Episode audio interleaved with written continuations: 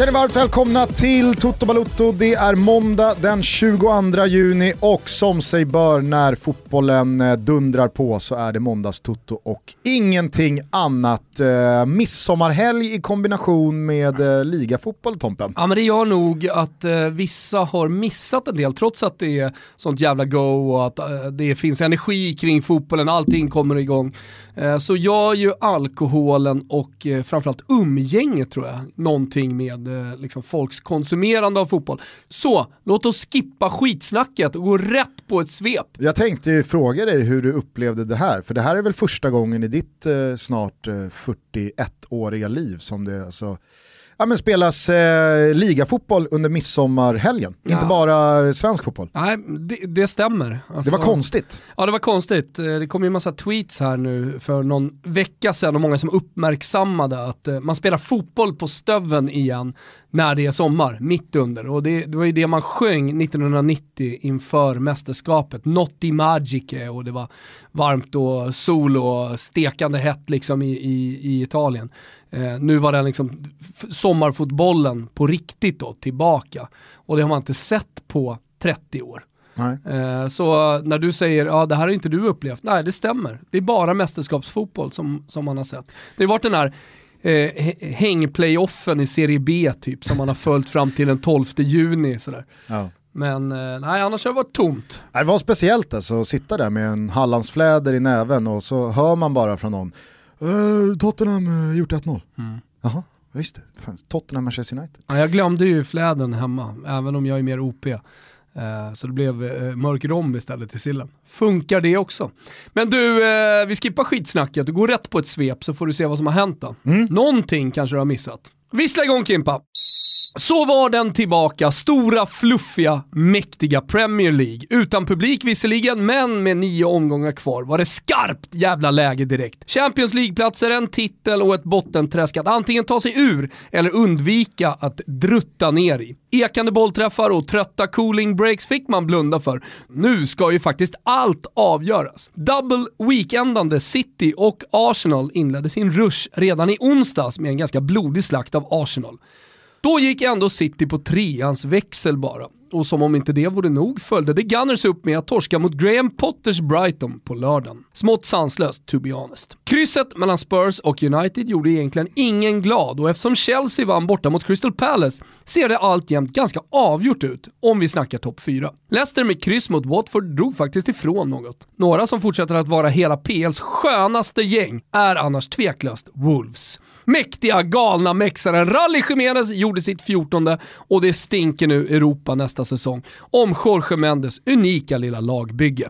Titeln då? Klart är att det inte är lätt att springa in i en så ruttad tränare som Don Carlo Ancelotti. I Merseyside-derbyt kom Pool undan med blotta förskräckelsen efter en tung avslutning av Everton.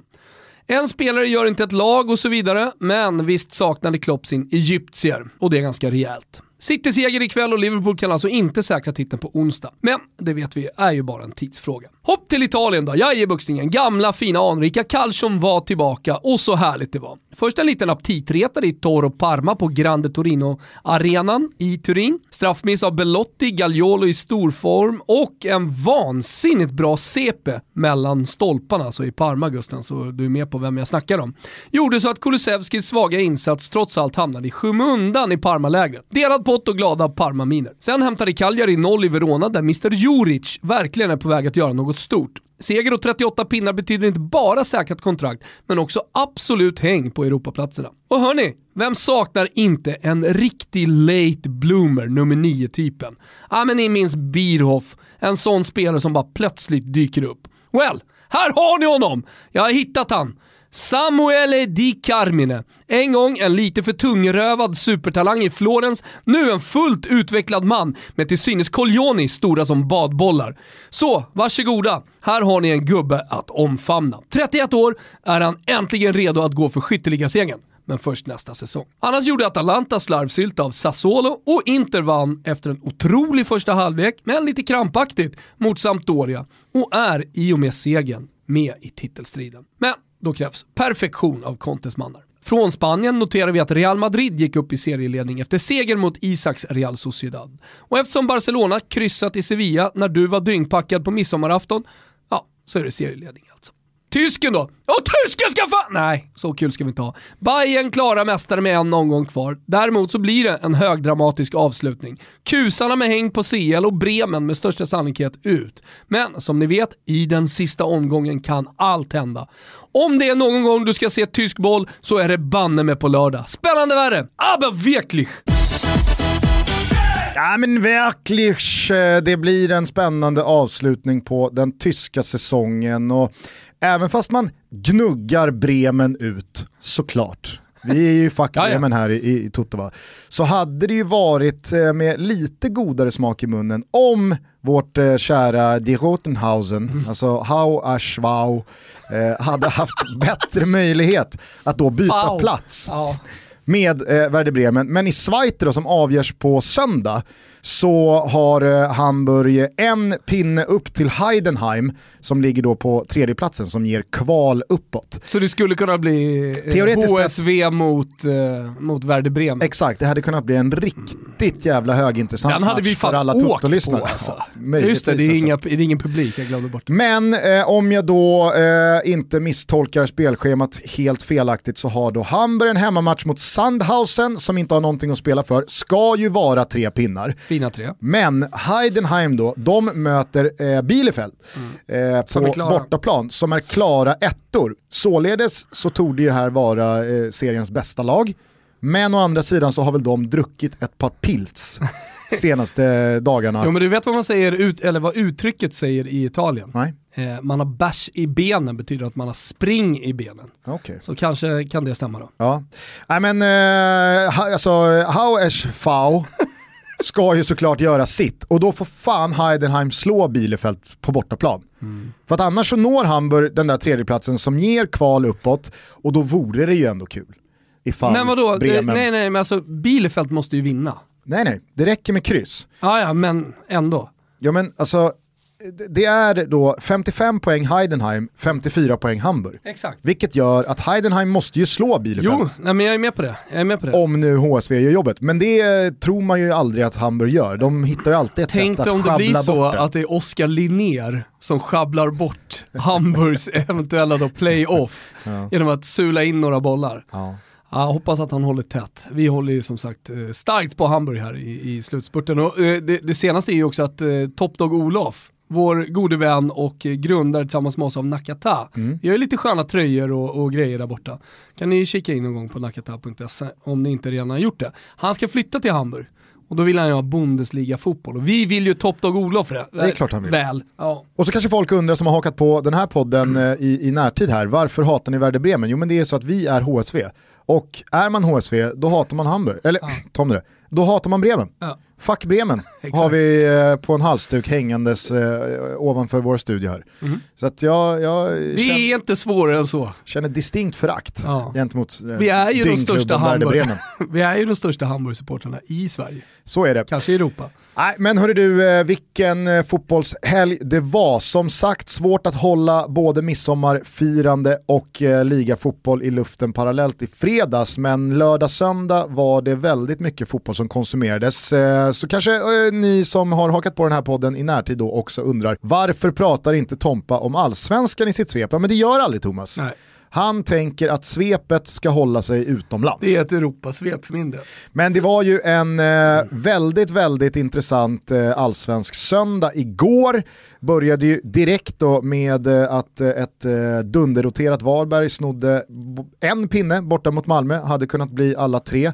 Norrköping tog tredje raka, spände musklerna, gjorde slarvsylt av Djurgården och visade alla, inklusive mig, synnerhet mig, som tvivlade på Peking inför den här säsongen, att eh, det, här, eh, det här luktar ju guld hela vägen mm. upp till huvudstaden. Mm. Alltså visst, Kalmar hemma i premiären ska väl såklart vara 3-0 och det var inga tennissiffror utan man vann knappt med, med en boll. Men sen, AIK borta, regerande mästarna hemma och det bara Alltså det är ju underkant de här 7-1 man Mm. har på de två matcherna. Ja, man har prickat någon eh, superform så här i inledningen av allsvenskan. Eh, men, men det är just sättet man vinner på. Alltså man gjorde slarvsylta av AIK i, i 45 minuter och sen så drog man ner på takten och sparade energi inför Djurgårdsmatchen och sen så går man ut och, och liksom mer eller mindre bara städar av de svenska mästarna. Eh, men jag tyckte att det var ett jättebra spel. Nu ska jag inte sitta här och prata om spel som eh, jag inte har pratat om inför matchen, men jag tyckte att det var ett bra spel. För det, dels ser det så jävla bra ut, dels så har man nyckelspelare i form, en faktor som jag tycker är underskattad. Alltså att de bästa spelarna, och i, det, i, i Pekings fall då liksom de som gör skillnad, Haksabanovic, Totte Nyman, Simon Tern, Levi. Eh, Levi har har inlett jättebra. Den, de, de fyra spelarna eh, vinner, ju, vinner ju matcher tillsammans och det kommer de fortsätta göra. Eh, alltså, och det har man sett här i, i inledningen. Och sen finns det någon stabilitet där i back, backlinjen med Lauritsen och Isak Pettersson i mål som, som gör det jävligt bra. Så att fan, eh, Norrköping de är i allra högsta grad med och slåss om guldet den här säsongen. Jag skulle vilja ge den största rosen till Jens Gustafsson som jag tycker, till skillnad från väldigt många andra tränare, har attackerat den här seriestarten med eh, visionen om att vad fan, vi pallar väl det här. Det ska inte hålla på att roteras 4, 5, 6, 7 gubbar bara för att det är match tre eller fyra Bästa dagar senare. Ja, men, eh, alltså, så här, vi har bästa laget på banan och sen så, alltså, de har ju vetat om det här ganska länge, även fast spelschemat sattes sent så har ju alla kunnat förstå att när vi väl kommer igång så kommer det vara väldigt hårt matchande.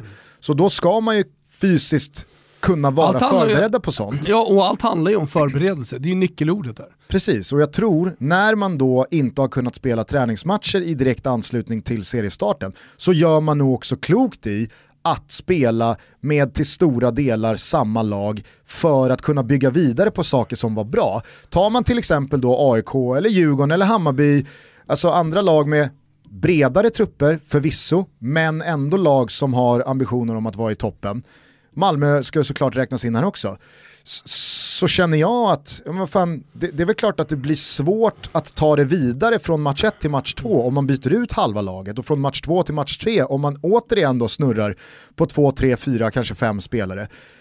Visst, det kanske kommer någon skada här nu på någon nyckelspelare i, i Norrköping eller att man hamnar i, i en Exakt, svacka. man, man får väl någonstans, lite som med coronan, summera om ett år. Såklart, jag menar bara att Norrköping rivstartar och står på nio pinnar redan. Alltså, jag, jag, jag, jag tror... Du tror inte att det är slitna spelare i, i Norrköping idag? Utan de, de klarar det här. Ja, dels så tror jag att man fysiskt klarar det. Dels så tror jag också att de här tre inledande segrarna, de här nio poängen, ger sån jävla skjuts och tro på det man håller på med. Att det är väl klart som fan man, man kan skaka av sig de där eh, slaggprodukterna och gå ut och köra fjärde matchen också, femte matchen också. Så att, nej, jag tycker att eh, Jens Gustafsson, eh, han, eh, han visar eh, vart skåpet ska stå här. Och eh, jag kan bara kapitulera här för Peking. Hatten av. Hatten av och allt det där. Och allt det där. Sen så blir man ju lite tveksam då till, kring vissa prestationer.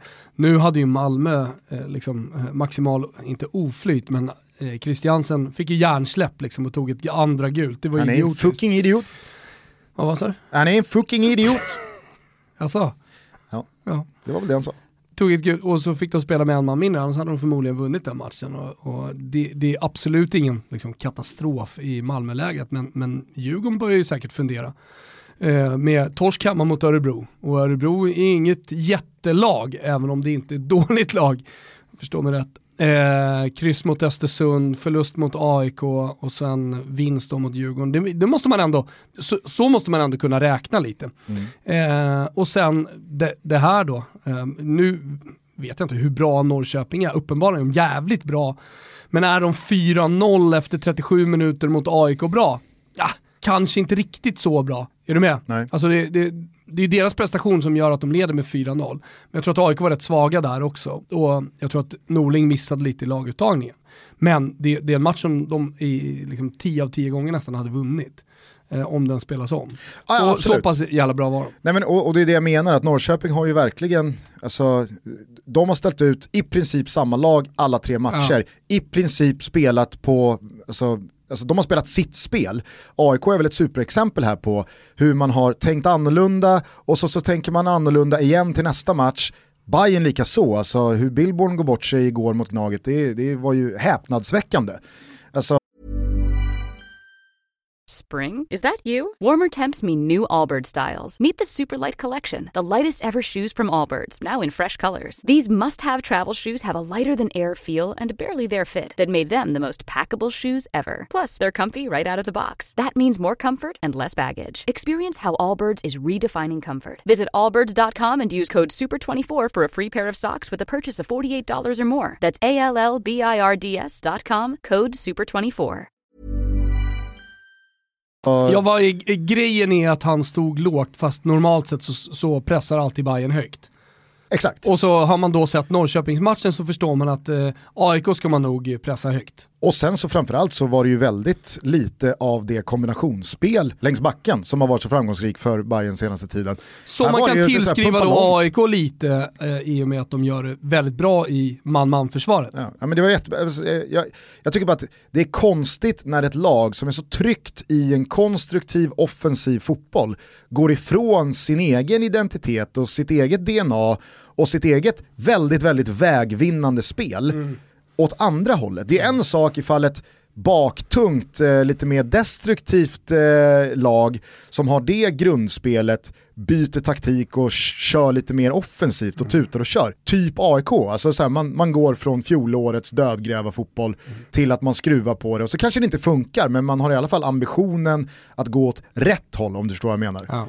Här, gör ju Bayern liksom tvärtom. Ja, De sitter fel. inne på seriens bästa offensiv, om vi nu räknar till då antalet mål eh, i allsvenskan i fjol, vilket är ett ganska så bra mm. mätverktyg tycker jag. Och så har man en relativt skadefri trupp och man har inlett bra resultatmässigt och målmässigt och spelmässigt. Och så går man bara ifrån det och på alla sätt och vis gör det sämre.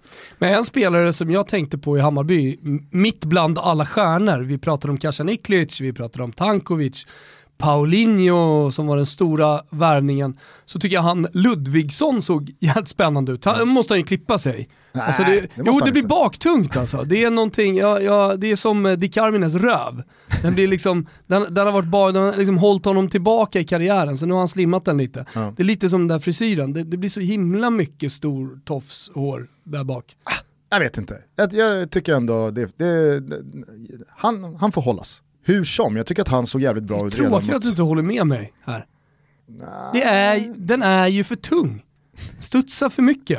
Den får vara lite mindre i så fall om det ska vara en tofs. Ja, okay. Inte en fotbollsmässig tofs. Ja. Nej men eh, jag tyckte Ludvigsson eh, imponerade redan mot Elfsborg. Alltså det hände jävligt mycket kring honom. Mm. Och han är en sån här spelare som tror jag kommer smyga in i Bayerns offensiv lite som att när alla tror att det ska vara Tankovic och Paulinho och Kacaniklic mm. och visar han liksom gång efter mm. annan mm. att här produceras det mål och farliga passningar och assist och han lägger ner ett jävla jobb. Alltså det, jag tror att han själv har den inställningen också, att varje minut jag är på plan mm då får jag fightas eh, med hjärtat utanpå för att mm. visa att jag ska få ja, och det är helt fler... det, det, är den enda inställningen han kan ha mm. eh, om man ska ta en plats. En, en, om, om det då var från den positiva sidan i Hammarby, så om jag ska ta någonting från den negativa sidan så tycker jag ju verkligen att Bojanic hade en tuff match alltså.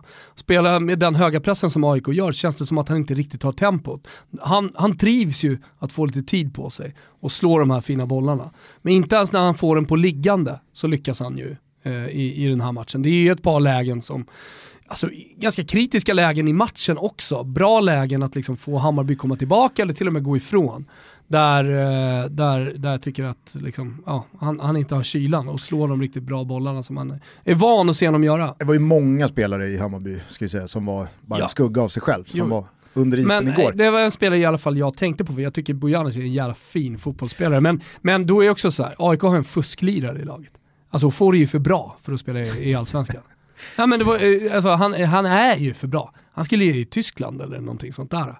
I HSV kanske? HSV. Jag tycker i alla fall eh, att det är på plats att dela ut en liten ros till eh, Tankovic. För jävla rosor du börjar dela ut helt plötsligt? Det ställer mig starkt emot. Fucking gulasch till dina jävla rosor som du börjar dela ut. Okej, okay, gulasch till mina rosor. Jag byter rosorna mot en schnitzel då. Ja, det funkar. Schnitzel till Mujo Tankovic som efter matchen väldigt eh, liksom frispråkigt och öppet är helt med på att ja, vi underskattade Gnaget. Vi trodde nog att det här skulle bli en promenad i parken. Låg efter... ribba för schnitzel alltså. Fast jag tycker ändå att det i ett sånt känsligt läge är jävligt härligt att höra en av allsvenskans största profiler, en av allsvenskans bästa spelare, våga tillstå att det vi underskattar AIK, han går ju till och med emot sin egen tränare och säger det var, det var helt fel matchplan. Mm. Vi gör bort oss här, det, det är ett taktiskt haveri. Mm. Det tycker ändå jag förtjänar att applåderas. Att någon mm. vågar säga så. Ja. Nej, alltså, ja, det, det, är klart, alltså, ju mer spelarna säger, ju ärligare de här intervjuer, desto mer gillar man det. Det, mm. är så. Nej, så det, det, det, tyckte jag var det bästa i Hammarby igår. Måste jag säga. Okej, okay, Tankovic eh, brandtal efter matchen. Ja, det bara då skulle knyta ihop den här säcken med, det var ju då, på tal om Djurgårdens insats då mot Norrköping, alltså Djurgården är ju ett lag som inte bara har bytt spelare, utan när de roterar några spelare, till exempel då när Kalle Holmberg ska in i elvan och Kujovic är där, då blir det ju väldigt mycket som ska klaffa på ett nytt sätt i deras anfallsspel. De två ska hitta varandra. Kalle Holmberg, ja, han kanske har en lite annan roll i, eh, alltså när, när han spelar än när Djurgården ställer upp utan honom eller med honom som ensam spets. Mm. Och det där tycker jag har märkts ganska tydligt på de lagen som har inte bara roterat utan också i och med sina rotationer ja, fått en helt annan eh, formation ja. och en, en, en, helt annan dynamik i sitt anfallsspel. Kolla på Häcken, plockade mm. ju bort då Gustav Nilsson. Det finns inte någon Alexander Söderlund att ersätta med utan istället så trycker man upp Tominen. Alltså det är ju inte bara att nu luftar vi ett par trötta ben och sätter in någon annan på samma sätt att spela, utan det blir Nej. ett nytt sätt att alltså det blir, det blir ja, precis, alla spelare tolkar rollen på nya sitt förutsättningar. Ja, mm. Så att, eh, fan, jag är jävligt imponerad av Jens Gustafssons sätt att eh, rivstarta eh, mm. den här allsvenska säsongen. Och eh, det, det som kanske var det då mest anmärkningsvärda från hela den här omgången, efter Norrköpings eh, klara seger mot eh, Djurgården, det var ju ändå att AIK studsade tillbaka Alltså snacket i veckan eh, gick ju snarare liksom, hur ska det här gå mot Bil Billborns ännu bättre offensiv än, än eh, Norrköpings. Eh, höga pressen, AIK som springer bort sig, som inte riktigt har kommit in i, i eh, spelsystemet. Det var många som såg en slakt framför sig. Mm. Och sen då med de här, ja men det är ju U19-lagen mer eller mindre man, man skickar in ju, AIK. Ja och Pertan då. Ja men precis med några erfarna spelare och får i Sebastian Larsson, Henok Goitom och Pertan som någon slags ryggrad. Eh, ja, keepern får man väl eh, Haugard. Haugard, Gusten. Mm. Mm. Säg det. Haugard! Ja, bra. Eh, som man också får se som en rutinerad, jävligt trygg spelare. Där, där har AIK gjort ett bra nyförvärv. Men, och alltså Bilal Hussein, eh, fan, Paulus Abraham som har kommit in direkt och gör, spelar så stort som han gör. Jämför dem lite innan, innan här med Jack Lane. Alltså när han kom in var ju bara speed och inte så mycket fotboll liksom. Alltså när Paulus Abraham kommer in, det, det, känns som att fan, han, han har alltid varit här i allsvenskan och gör, gör lite skillnad från sin position. Och då finns det fortfarande jättemycket att ta av. Tom Strannegårds otroliga touch, det är få unga spelare som, som kommer upp som man ser den touchen, liksom, när han felvänd vrickar fram en vänster liksom, och som sedermera blir straff. Det, det, det, det, tycker jag liksom också är någon slags eh, eh, höjdpunkt från den här veckan. Eh, att, att man kan spela med unga talanger och så många unga talanger i ett Stockholmsderby och ändå göra det så bra. Sen måste man ju innan vi lämnar allsvenskan bara ge det till Nanne. Alltså, ah, nu, nu är sheriffen tillbaka i stan vi var inne på att man torskar borta mot Norrköping i premiären, det är väl inte så mycket att säga Uppenbarligen om. så var ju det en bra match. Ja, och jag menar med tanke på att Norrköping sen drar ner brallorna på både Precis. AIK och Djurgården, men bara slår Kalmar med knappa 2-1. Eh, och det var inte vad jag förstod det siffror som skulle varit jättemycket Nej. större. Att sen då eh, göra 4-0 på både Helsingborg och, och Falkenberg, alltså det är ju det är ju ett Kalmar som inte har gått in i den här säsongen med några spektakulära nyförvärv. Rasmus Elm har försvunnit, det var ett lag som hade otroligt Kanske jobbigt. Kanske var det bra att Rasmus Elm äntligen försvann.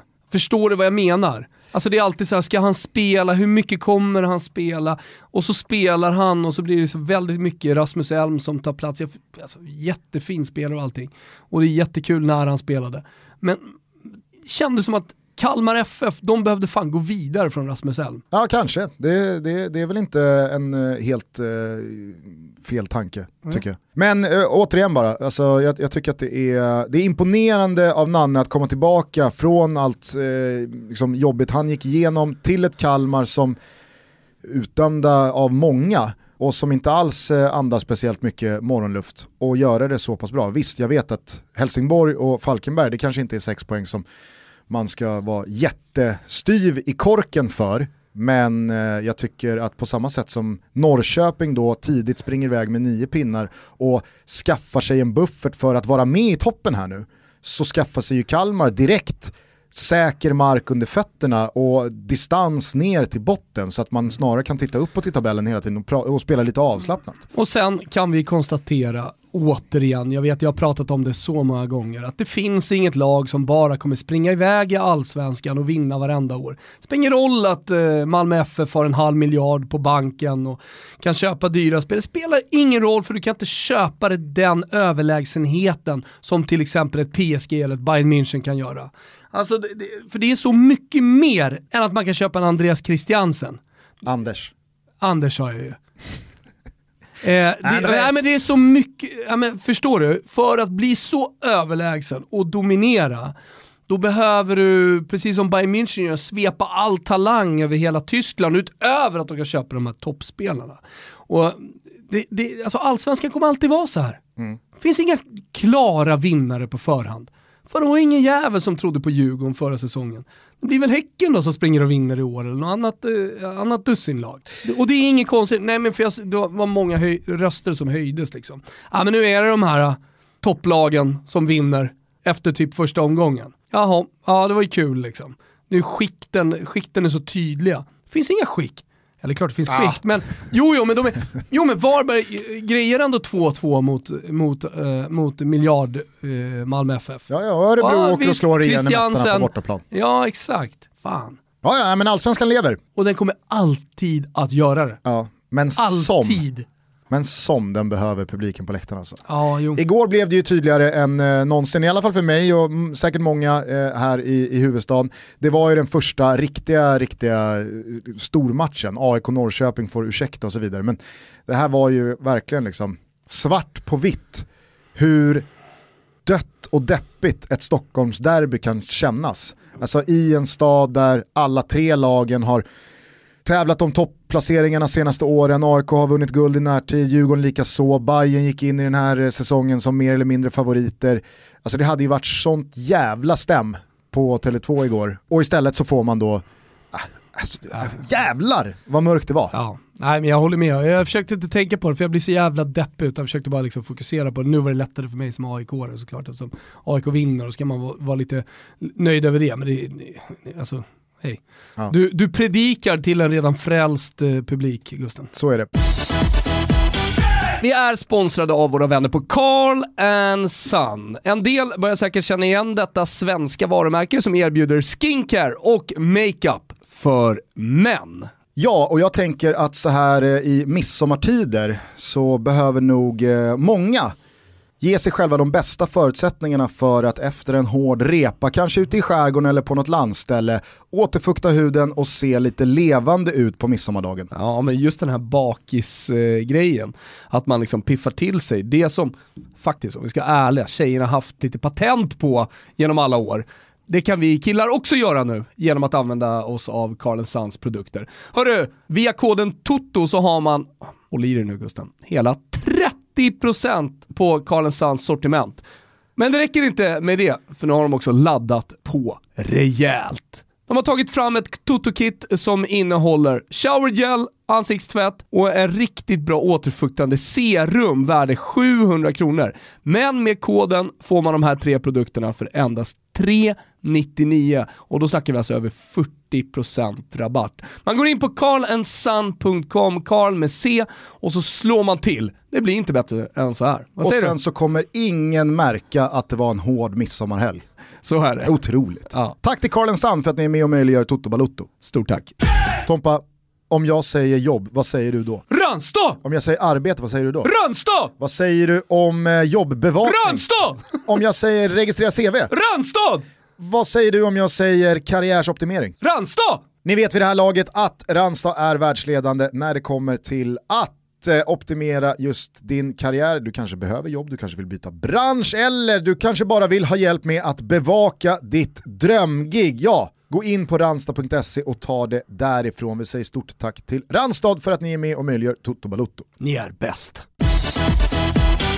Hörni, jag tycker att vi eh, lämnar Sverige och allsvenskan. Eh, den rullar ju vidare redan ikväll måndag och tar oss utomlands. finns en hel del situationer och eh, sportsliga uppslag att gå ner i. Ska vi börja i Italien? Tycker jag. Jag satt i studion igår med Axel Pilby och Anders Andersson, ramade Inter mot Claudio Ranieris otroligt fult klädda Sampdoria. Är det den fulaste Sampdoria-tröjan man någonsin sett? Ja, kanske. Alltså. De är ju, för mig är de ju liksom Blue Cerchiati. Alltså den här klassiska Sampdoria-tröjan. De har alltid hållit sig ganska... Exakt. Ja, men de, de har hållit sig till det. Och det sen är så har det varit tröja... olika varumärken, leverantörer till de här tröjorna, men det har, det har liksom alltid varit en snygg jävla tröja. Ja. ja, men det är ju en tröja som likt typ Ajax alltid har förändrats mycket, minimalt. Mycket bra exempel. Ja. Eh, men äh, det, det, det, var ett eh, hädiskt Sampdoria, både på planen och eh, i, i eh, modemässiga termer som man fick se på San Siro igår. På planen i första halvlek som jag sa i svepet. Ja, alltså det var sån överkörning så det var helt otroligt. Å andra sidan borde man ju ha lärt sig då av alla år man har följt Inter att det skulle bli en knapp seger ja. till slut och att det hade kunnat bli någon fast situation för en kvittering. Ja, definitivt. Men den här första timmen, första halvleken, det var ju jävligt häftigt att se Christian Eriksen för första gången väl i rätt position och sådär. Ja, få excellera då bakom Lautaro Martinez och Romelu Lukaku. Jävlar vad kul de hade ihop. Mm, de hade väldigt, väldigt roligt när Lautaro Martinez då som har kanske kritiserats lite för att han har haft tankarna på Barcelona som har visat intresse. Nu pratar ju, på tal om att vara ärlig, så pratade ju sportchefen eh, Beppe Marotta om situationen med Lautaro Martinez ganska ärligt och sa att visst, det finns ett intresse, de har uppvaktat. Eh, men, eh, men spelaren liksom är, är, är, här och han, han är fullt fokuserad. Och så gör han den stora matchen som han gör igår. För det är ju, det är ju en åtta prestation i Gazettan, nu vet jag inte om han fick det, men, men så ser jag på den i alla fall.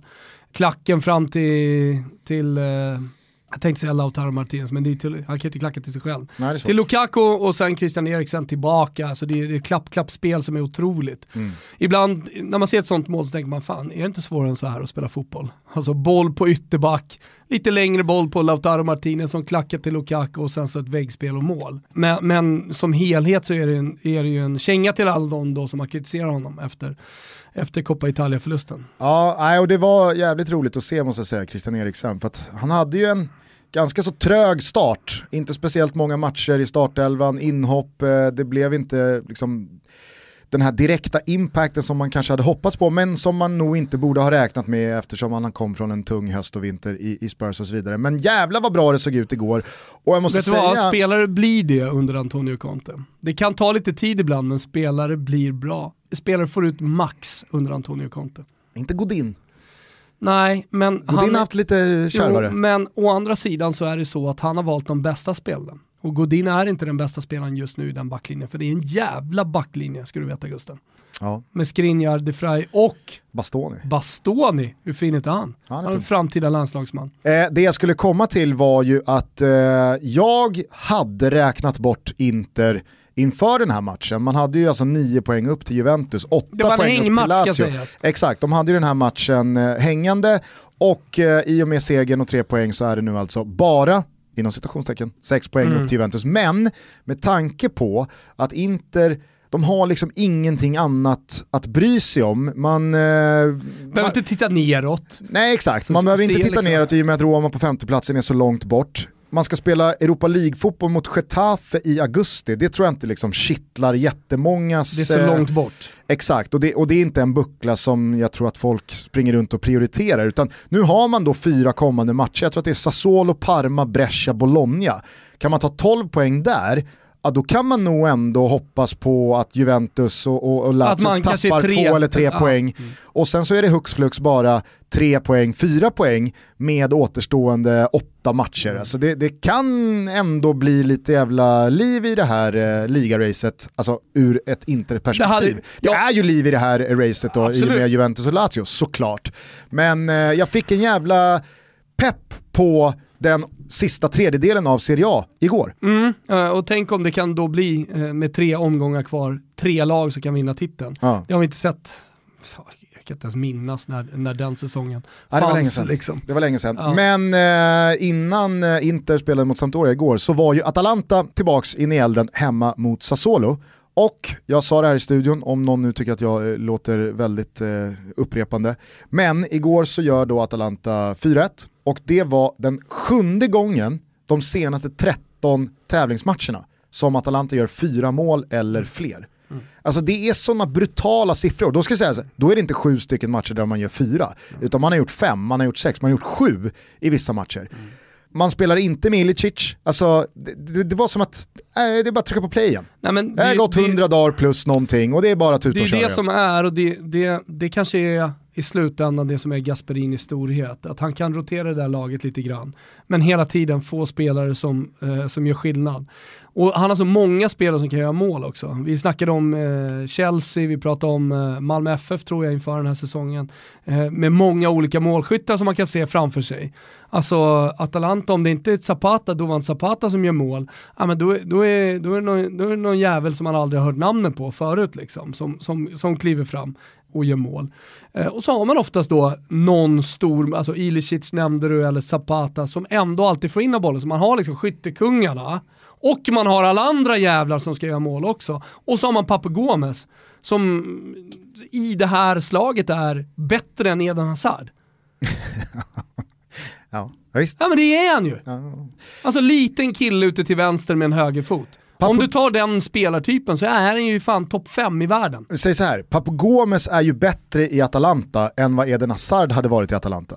Med ja, det sagt, Alltså, Papu Gomes hade varit bättre i Real Madrid än vad Eden ja, Hazard. där är jag tveksam. Nej, Där är jag tveksam. det är dagens sanning. Eh, nej, det, var, det var jävligt eh, roligt att se eh, Serie A komma tillbaka på det här sättet och att Inter direkt visar med då Christian Eriksen bakom eh, Lula, har jag lärt mig nu, att eh, Lukaku och Lautaro. Martinez eh, har döpts till.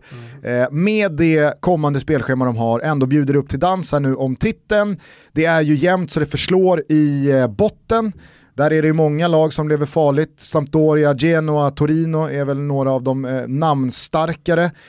Och sen så blir det en jävla kamp här om eh, Europaplatserna med, med Roma och Milan och som du nämner, Hellas kan gå för det. Och, f- som, äh, det blir en jävla Det fin, lever så inåt helvete i Italien. det är blir en så jävla trevlig Serie A-sommar. Att följa på Simor, det vet ni om vid det här laget. Mm. Sänder alla matcher och det är ju inte bara Serie A och La Liga-fotboll den här veckan utan det är dessutom eh, Svenska Cupen kvartsfinaler.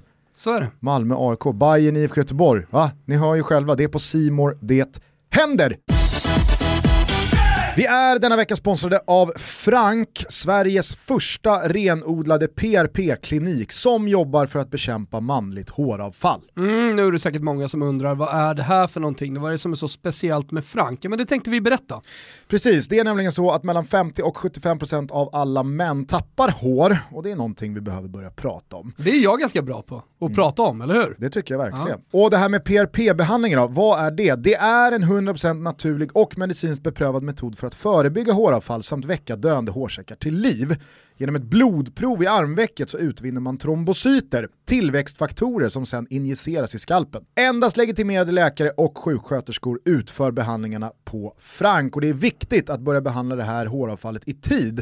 För har man tappat för mycket då finns det inte så mycket kvar att rädda. Nej, och då undrar ni var ligger Frank? Jo, de ligger på Grev Turegatan 10 och ni som inte är från Stockholm kan ju meddela att det är centralt på Östermalm, eller hur Gusten? Yes, de här behandlingarna de tar max 30 minuter och de är så pass smidiga att man kan gå direkt till jobbet efteråt. Eh, för bäst resultat så rekommenderar eh, Franks sjuksköterskor och läkare en behandling i månaden i tre månader. Därefter väntar man tre månader för den fjärde behandlingen. Så totalt så tar den här kuren alltså sex månader och fyra behandlingar. Ja, men här kan man säga också att det funkar om man vill stärka sin skäggväxt. Man kanske är lite missnöjd med hur tätt det är och sådär. Och då kan man eh, göra samma behandling alltså för skägget. På frankhair.com, hair H-A-I-R, så kan man läsa mer om PRP-behandlingarna. Man kan dessutom få en online-konsultation genom att skicka in en bild bild på sitt problemområde så återkommer Franks läkare med ett utlåtande om hur förutsättningarna för att gå vidare med PRP-behandlingen ser ut. Ja, eftersom du är en fantastisk Toto-lyssnare så får du här en kod. Koden är TOTO och du får 15% rabatt på alla paketlösningar om fyra behandlingar. Den här koden gäller juli ut, men koden gäller också bokningar man gör ett år framåt i tiden. Så att eh, man kan då boka in sin behandling redan nu och sen åka till Stockholm senare om man inte bor i närområdet.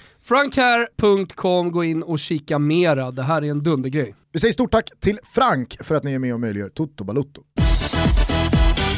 Ska vi bara ta oss kort eh, till eh, Spanien, för där eh, känner jag fan samma pepp. Alltså på samma sätt som att det var länge sedan det var tre lag, om vi nu räknar in Inter, som slogs om titeln i Serie A. Så är det fan länge sedan Barcelona och Real Madrid stod på samma antal poäng med ja, så här lite kvar av eh, La Liga. Ja, det, det, det brukar alltid, konstigt nog kan man ändå tycka, i och med att de kvalitetsmässigt är oftast ungefär lika bra. Ett lag går bra som det har varit då. Real Madrid går bra i Champions League och sen så vinner Barcelona ligan i typ mars, även om det inte blir matematiskt. Det är något El Clasico som Real måste vinna och så tar Barcelona det. Eh, men, men så här tajt har det inte varit på länge. Nej, och det känns verkligen som att det är lite ombytta roller vad gäller ligaspelet och Champions League-spelet. Jag tror att Manchester City inte slarvar bort sitt 2-1 övertag Nej. mot Real Madrid i då hemmamatchen i åttondelsfinalsreturen av Champions League i början av augusti. Och med tanke på att stora delar av den här Real Madrid-truppen har vunnit en jävla massa Champions League-bucklor senaste Låter åren. ju sinnessjukt att säga, men det är ju så man tänker. Ja men det är ju så. Alltså, de är ju hungriga på den spanska titeln. Exakt, men Bale, Benzema, Ramos, Casemiro, Kroos, Modric, alltså så här, det är många spelare i det här laget som har lyft den där Champions League-bucklan tre, kanske rent av fyra gånger senaste fem sex åren. Och med det sagt då så har de inte speciellt många ligatitlar.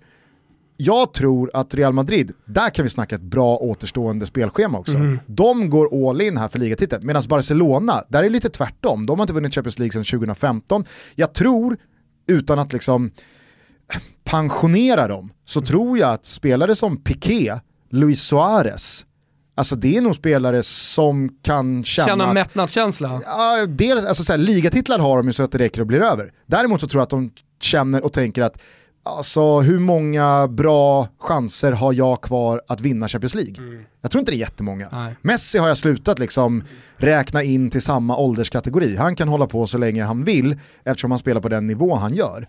Men jag tror inte att Gerard Piqué och Luis Suarez är spelare som i två, tre, fyra säsonger till kommer vara med och dominera och vara självskrivna i Champions League-titelutmanare. Där har du ju en schnitzel ju. Alltså om det var låg ribba för schnitzel på Tankovic uttalande, här har du ju här har du en dunderschnitzel att dela ut till Messi.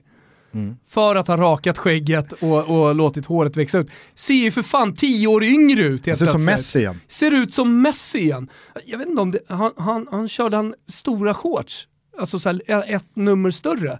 Ja, de har kört ganska stora shorts. Ja, men de känd, han kändes ännu mer som den här lill-Messi som kom fram eh, i, i mitten på 2000-talet. Du, jag kan säga Med Messi, håret, ja, små, när, små ah, shortsen alltså allt Mess. Mess, Jag har sett Messi på stora shorts Jo. när han kom fram alltså. Men tack vare håret, Sen tack var det inte, vare Ma- rakningen. alltså, det var inte Maikon-shortsen, alltså, Nej, det var sopsäcken på Olympico.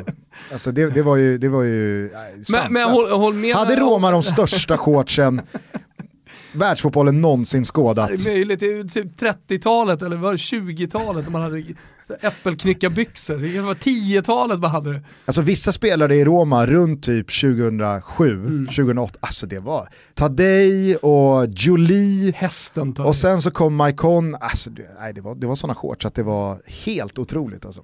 Men eh, nej, jag, jag håller med dig om att Messi ser ut som Messi igen. Men jag tror som sagt att Jo men han har alltid sett ut så, han har alltid varit fantastisk. Men, men nu, nu är det på riktigt. Ja. Nu jävlar är det på riktigt. Och med det utgångsläget Barca har då efter 1-1 på San Paolo, alltså Napoli slår de ut. Gattuso i all ära och cuptiteln och, och att han har fått ordning på den skutan. Jag ser inte Napoli åka och slå ut Barcelona när Nej. det väl är dags igen. Och med det sagt då så tror jag ändå att fokus är lite skiftande. Med tanke på att Real Madrid dessutom har då eh, inbördes möten till sin fördel och ett lättare Bra att du spelschema påminner om det.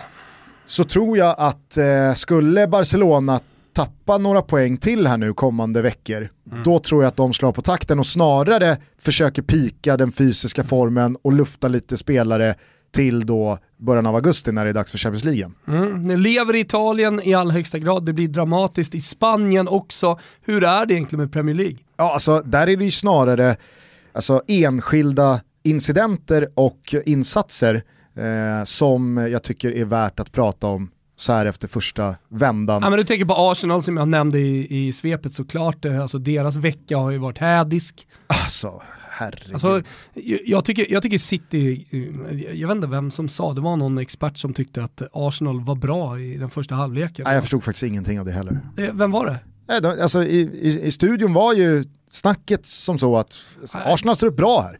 Jävla surt mål att åka på. Så fall, så det är en jämn match helt, det här. Helt andra matcher. Ja, jag såg också jag en såg helt annan match. ingen jämn match. Jag såg ett Manchester City som du sa i svepet, ja, som gick på treans växel, ja.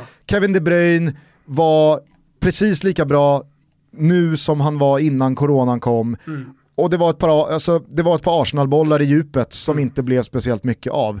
Och sen så var det ju halalslakt ja. alltså, i andra halvlek. Det, David Luiz klev in i handlingarna och så vidare.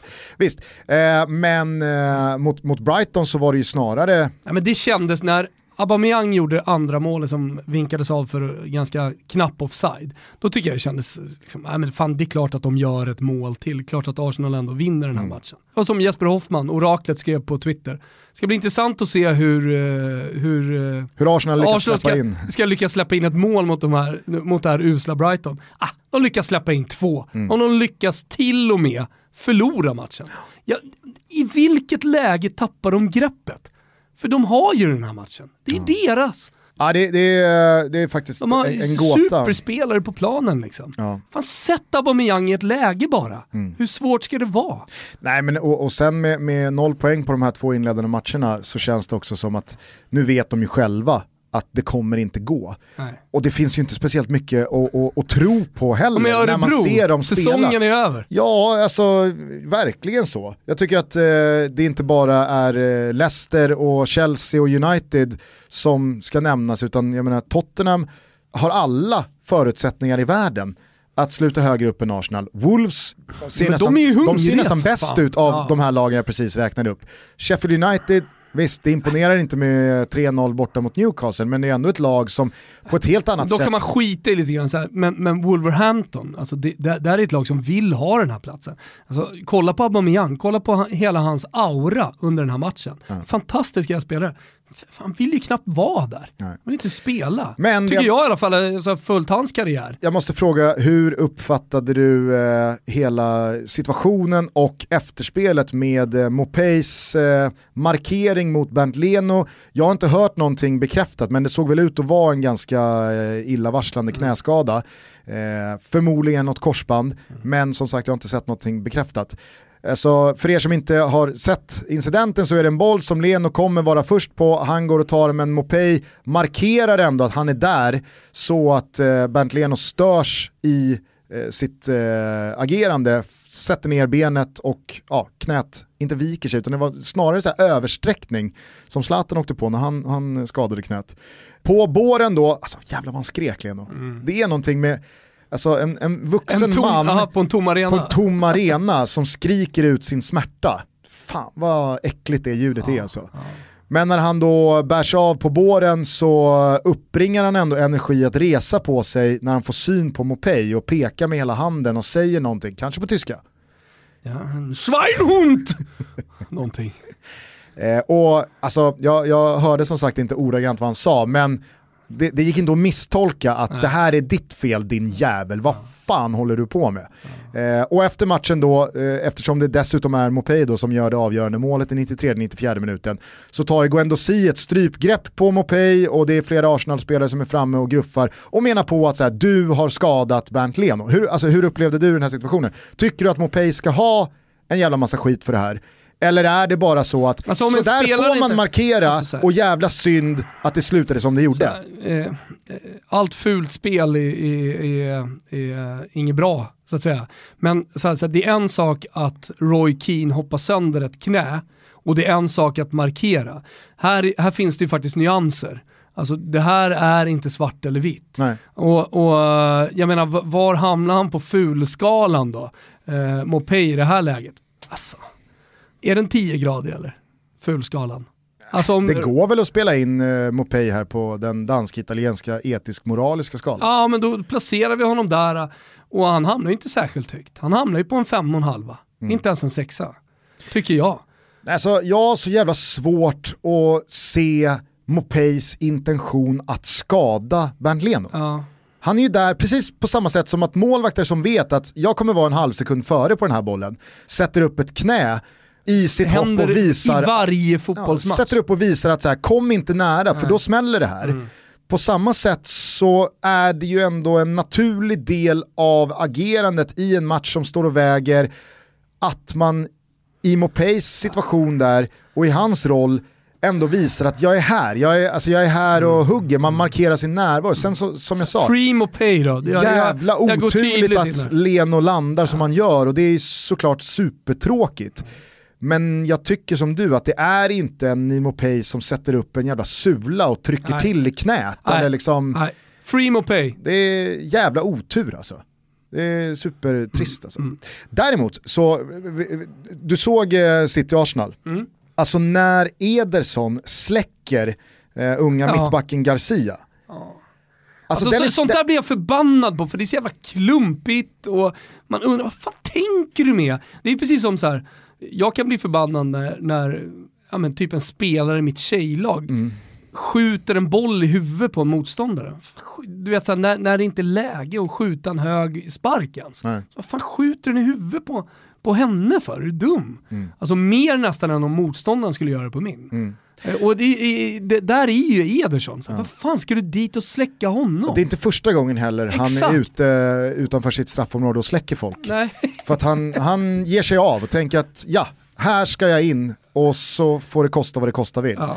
Men det jag skulle komma till, det som jag tyckte var direkt motbjudande, det är ju hur Ederson, visst, han är ung, han kanske är nervös och han kanske mår jättedåligt och att det tar sig uttryck i att han liksom står och garvar med någon lagkamrat och står och flinar. Men jag tyckte det var så jävla osmakligt att se Garcia ligga helt slocknad, helt släckt och man känner så här han kan ju dö. Han kan dö. Ja men det var så här, Israelsson-vibbar. Ja, liksom. Erik Israelsson där i, i derbyt mot AIK för, ja. för några år sedan. Precis så. Och visst, jag kommer inte ihåg den situationen i detalj, vem det nu var som var med och släckte äh. honom och hur de eller den spelaren agerade vid båren och så vidare. Men jag tyckte det verkligen det var, det, det var vidrigt att se hur Ederson bara står och liksom tuggar tuggummi, flinar och står och liksom garvar med någon lagkompis 10 meter ifrån hans helt jävla dundersläckta ja, lagkompis. på en knock. Ja, men, Junisen. Jag, jag vet inte, alltså, så här, det, är inte, det är inte så att jag är ute efter att Ederson ska sitta på huk bredvid Nej. och gråta. Men, men kommer, du ihåg, kommer du ihåg Son eh, och eh, André Gomes ja, i, i eh, Everton-Tottenham i höstas? Alltså, Son har ju heller inte någon intention att liksom bryta benet på någon, men när han märker vad det är som har hänt, han är ju helt knäckt, han ja. blir ju helt förstörd. Och, alltså, så här, man visar ändå sitt medlidande och sin empati. Och, alltså, när Ederson till och med släcker sin egen lagkamrat och han vet att det är bara hans fel. Jag tyckte det var så jävla ja. osmakligt. Ja, det var alltså. Usch, usch. Du, eh, vi behöver inte gå så jävla mycket in på Liverpools uh, match tycker jag. Alltså jag nämnde det i svepet, ingen Salah, visst man kan ha gjort det bättre. Don Carlo Ancelotti, otrolig coach på att liksom släcka ner lag och han har gjort det där så länge. Ja, och nu... den här titeln kommer, så vi kan väl få återkomma till det. Vi kommer ju i Never Forget Ja. att minnas eh, lite Liverpool på onsdag. Precis. Och för er som undrar vad är Never Forget? Jo, vi släpper två avsnitt i eh, veckan. Eh, podcasten ligger på Spotify och den ligger exklusivt på Spotify. 20 minuter naggande, goda, små berättelser från fotbollshistorien som vi berättar. Allt från angolanska frihetskämpar till till exempel då som nu på onsdag eh, eh, Liverpool. Eller som idag, eftersom vi släpper på måndagar också, Graham Poll, mm. den eh, engelske domaren som fick eh, några hjärnsläpp eh, under ett par minuter eh, i VM 2006. Lyssna gärna på det. Och det var faktiskt på dagen 14 år sedan Ja. idag. Det. 22 juni. Never jag såg i forget. morse också, eh, för övrigt, på tal om Never Forget, att det är på dagen 34 år sedan eh, Diego Armando Maradona gjorde sitt solomål Ja. i Mexiko-VM 86. Sådana så här, kom ihåg-grejer på Ja. Twitter, de, de, de är jag inte speciellt svag för. På onsdag minns vi alltså Liverpools senaste ligatitel 1990. Yes. Eh, och eh, idag då, Graham Paul. Lyssna på Never Forget. På tal bara om Liverpool, jag tycker att det var väldigt mycket, nu såg jag inte matchen i sin helhet i och med att jag jobbade med simor studion runt eh, Inter Sampdoria. Men det var väl precis det här vi anade skulle prägla Liverpools omstart när vi satt här med Hoffman för någon vecka sedan. Att Liverpool har ingenting att spela för förutom den här ligatiteln som kommer bli deras. Det finns ingen eh, förlustnolla att skydda intakt, man är ute ur Champions League, det finns inget inhemskt kuppspel kvar, utan det är bara en transportsträcka till ligatiteln är säkrad. Om det skulle ske i första, andra, tredje eller fjärde omgången här nu efter omstarten, det känns mindre viktigt. Det känns som att man kommer lufta en hel del spelare, testa lite spelare som eh, eventuellt ska vara då byggstenar inför nästa säsong, Minamino, Naby Keita, Origi och så vidare. Det var väl så det såg ut igår? Ja, det var så det såg ut och Minamino är en jätteduktig spelare men det är inte Salah. Nej. Eh, Så att, eh, ja, alltså jag tror att Liverpool eh, också kommer må bra av att liksom addera ett par spelare till den där truppen och kanske ta bort ett par spelare till, till nästa säsong. En sak värd att bära med sig, det var ju verkligen kemin mellan Paul Pogba och Bruno Fernandes va, i Manchester United. herregud. Tittade om på den matchen efter midsommarafton och det var ju alltså lite likt Christian Eriksen och Lula-snacket Alltså, eh, vi hade för några minuter sedan, att här kommer det hända grejer när de väl får spela boll ihop. Av alla spelare, av precis alla spelare, så är Paul Pogba den spelaren jag saknar absolut mest. Alltså den riktiga Paul Pogba. Han har ett unikt sätt att spela fotboll på. För jag älskar den riktiga Paul Pogba när han är som bäst. Så för mig, underbart att se att han var tillbaka. Nej, det blir eh, spännande att eh, följa Uniteds eh, jakt på Champions League-spel. Och jag tycker som sagt att med Rashford och Paul Pogba tillbaka, visst, defensivt finns det brister.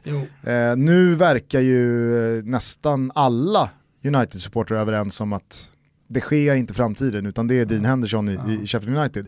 Och det går ju såklart att uppgradera en hel del spelare i den där backlinjen, men mittfält och framåt, Mm. jävla fint gäng de börjar Ja, skaka faktiskt. fram här nu. Faktiskt. Eh, någonting annat du tar med dig från eh, Premier League-omstarten?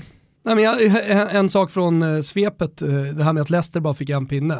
Kämpade på, liksom, ja, men Leicester kommer vara bra i den här ligaavslutningen, det ser man. De har inte tappat under det här breaket speciellt mycket. Och Vardy kommer göra några baljer och, och, och sådär. Men att man ändå liksom klarar det med en poäng och dra ifrån liksom, och säkra att man kommer spela Champions League nästa säsong. Det är mer eller mindre klart. Det tycker jag ändå är otroligt. Jag vet inte riktigt om jag håller med om att de drog ifrån med en pinne. Det är klart de gjorde. Alltså Tottenham och United tog varsin pinne, Wolves tog tre. Så att vilka, vilka drog de ifrån? Nej men de drog, de, de, de, de hängde med och drog ifrån med en pinne. Glasklart. Ja, Glasklart. ibland är det inte svårare än så Gusten, det är bara liksom omfamna mig. Ja men så är det väl. Eh, från Spanien, Tysken, Italien, har vi glömt något eh, som du eh, vill eh, få av ditt bröst? Ja, men jag, ty- jag tycker att vi har fått med det mesta. Alltså nu, nu eh, är det ju fotboll hela tiden. Det är, som du nämnde tidigare, det är Serie A-matcher ikväll. Eh, själv kommer jag kolla in Fiorentina Brescia såklart, utan Mario Balotelli vad det verkar, men med en Frank Ribéry, på tal om spelare man har saknat, eh, tillbaka. Han var ju långtidsskadad och så kom coronabreaket så han får ju faktiskt avsluta den här säsongen. Eh, förmodligen på, bän- på, på bänken, men, men eh, det händer ju så mycket här nu och det är roligt. Och vi hänger på, förutom Never Forget så rullar ju Toto som vanligt. Nu har vi eh, torsdag, spelar vi in igen, eller Yes. hur? Och då kommer det ha hänt hur mycket som helst. Och så eh, är den här sommaren helt enkelt en fotbollssommar. Mm. Och i och med att det är så fruktansvärt eh, tätt om givarna kring fotbollen som spelas så rekommenderar vi att eh, hänga med i våra sociala medier för att nås av allt roligt vi gör tillsammans med våra vänner på Betsson. Där sätter vi ihop tuttotripplar till helgen vanligtvis, men när det bränner till midweek så är vi Helt på plötsligt tå. får de feeling, det var någon som skrev till dem, någon av våra lyssnare som skrev vi borde ha en Stockholms eh, trippel här nu. Och så, så blev det det och så boostade de dem, den trippen. Eh, j- jättekul. Finns på Instagram, Twitter och Facebook, det är bara att följa oss. Innan vi slutar så måste jag bara kort fråga kring eh, det här med Zlatan och eh, Fiorentina. Jag såg igår att eh, det via lite mindre italienska sajter och publikationer nådde ändå de, de stora drakarna att det, det, det snackas Fio fortfarande. Mm. Vad, vad, vad säger du om det där? Mm. Nej, är skeptisk. Du är skeptisk? Ja. ja. Nej, han ska till Bayern. Okej, okay. han ska till Bayern. Han ska inte till Fio. Hörni, eh, se för övrigt Zlatans Milan ikväll då möter eh, Lecce. Utan Zlatan. På Via del Mare. På Via del Mare. Svanemar kommenterar. Det, det, ska vi göra också. Ja, det ska vi göra. Eh, ha en eh, fortsatt fin måndag, eller tisdag, eller onsdag, eller vad det nu är för dag när ni hör det här. Vi hörs igen snart. Toto Balutto rullar vidare och vi älskar att ni lyssnar. Stort tack hörni. Ciao tutti. Ciao tutti.